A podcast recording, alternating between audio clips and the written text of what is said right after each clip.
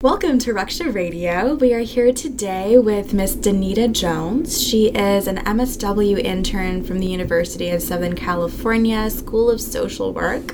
Her concentration is in mental health counseling and military social work. We're here today to talk about parenting and ways that we can support our children as they develop and grow over time as parents. There are a lot of books out there around parenting, there are a lot of different parenting philosophies, but in terms of just supporting our kids, how do we do that? I think that when we kind of take a look at parents and um, our children of today, uh, the world's different place. Um, we have a lot of access to different things um, from years ago, such as social media and the technology that's out there. And I think that that's probably new for some parents, and uh, they need to, um, you know, take that into consideration as part of their child's developmental age. So, what is developmental age? Um, developmental age is the behavioral and social, mental, and physical changes that um, we all experience from uh, when we're in the womb all the way until our deaths. And for adolescents, um, big changes start usually in you know the teen years, but can always start somewhere between 11 and 12 years old.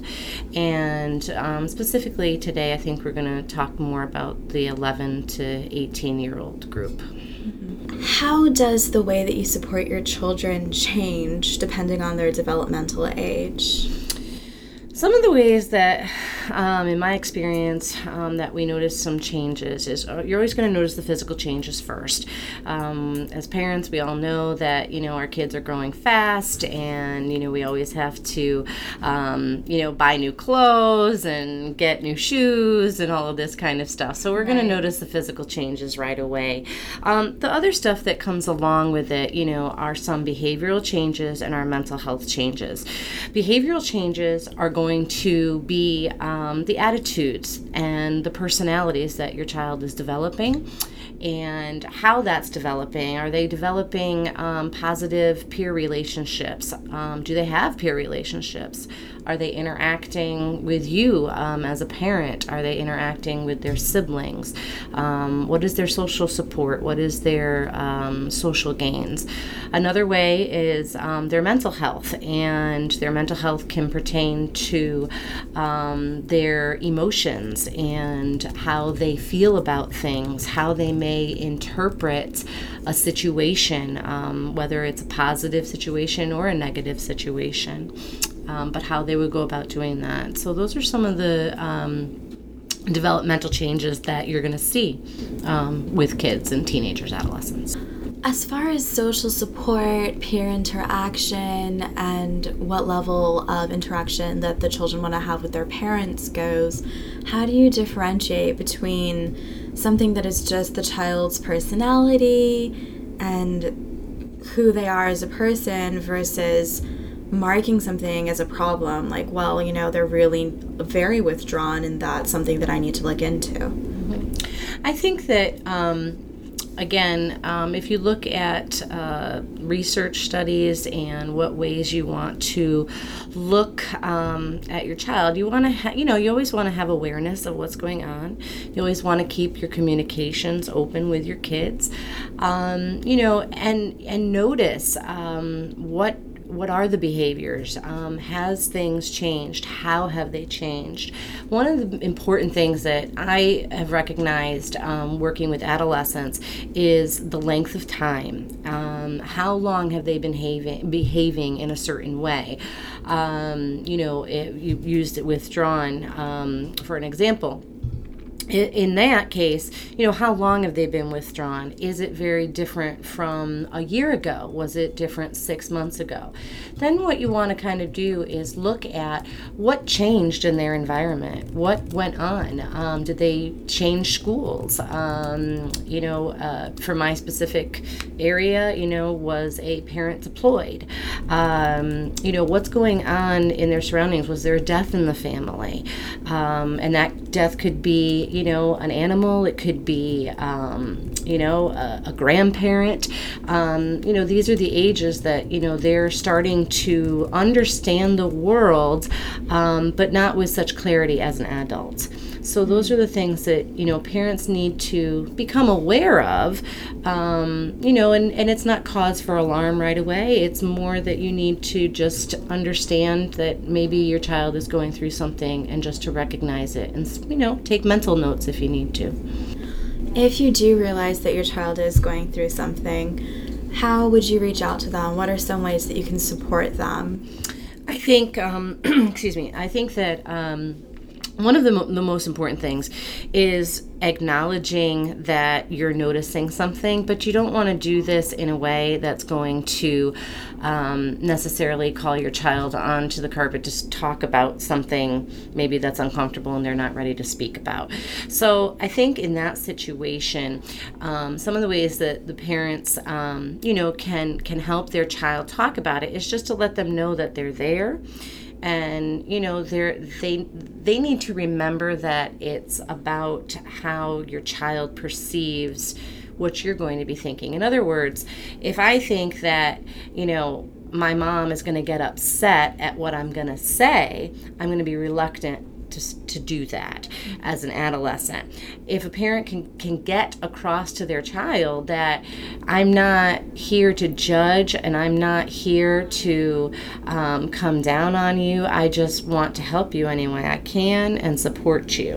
And I think a big part of that is just listening to your child and you know if that adolescent or soon to be adolescent comes to you and just wants to talk sometimes you don't have to say anything you can just sit there and listen and that's a great way to just understand. And i would also um, what i've done with some of my practice is i always have parents um, reflect on what their child is saying. You know you want to use those listening skills you want to use a reflective stance maybe not answering right away to kind of understand where your child's coming from. If you are already a parent who knows that your children don't really talk to you very much what behaviors can you change in yourself so that your kids might feel a little more comfortable talking to you?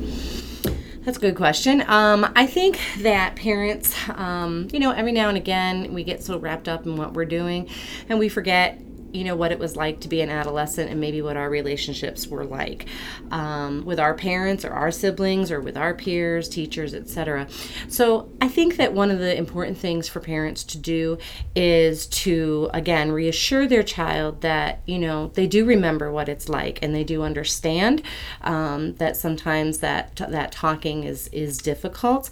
I think though that parents also um, benefit from you know, telling their child maybe they can, you know, go talk to somebody else with their parents' permission. You know, whether that is a therapist or counselor or a big brother, big sister, um, you know, any of that kind of kind of relationships, and let the parent the parents need to let their child know it is okay for you to talk to a different adult if you're not comfortable talking with me at this time, and you know that gives the child um, the resource for perhaps an adult's opinion um, and also gives them that outlet that maybe this person would understand better than their parent.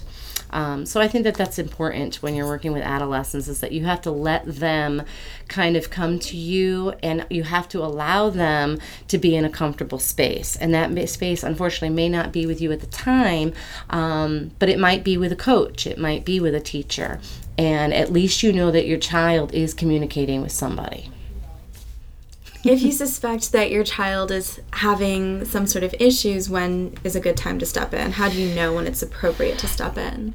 Um, that's a very important question, um, and it is important that parents step in.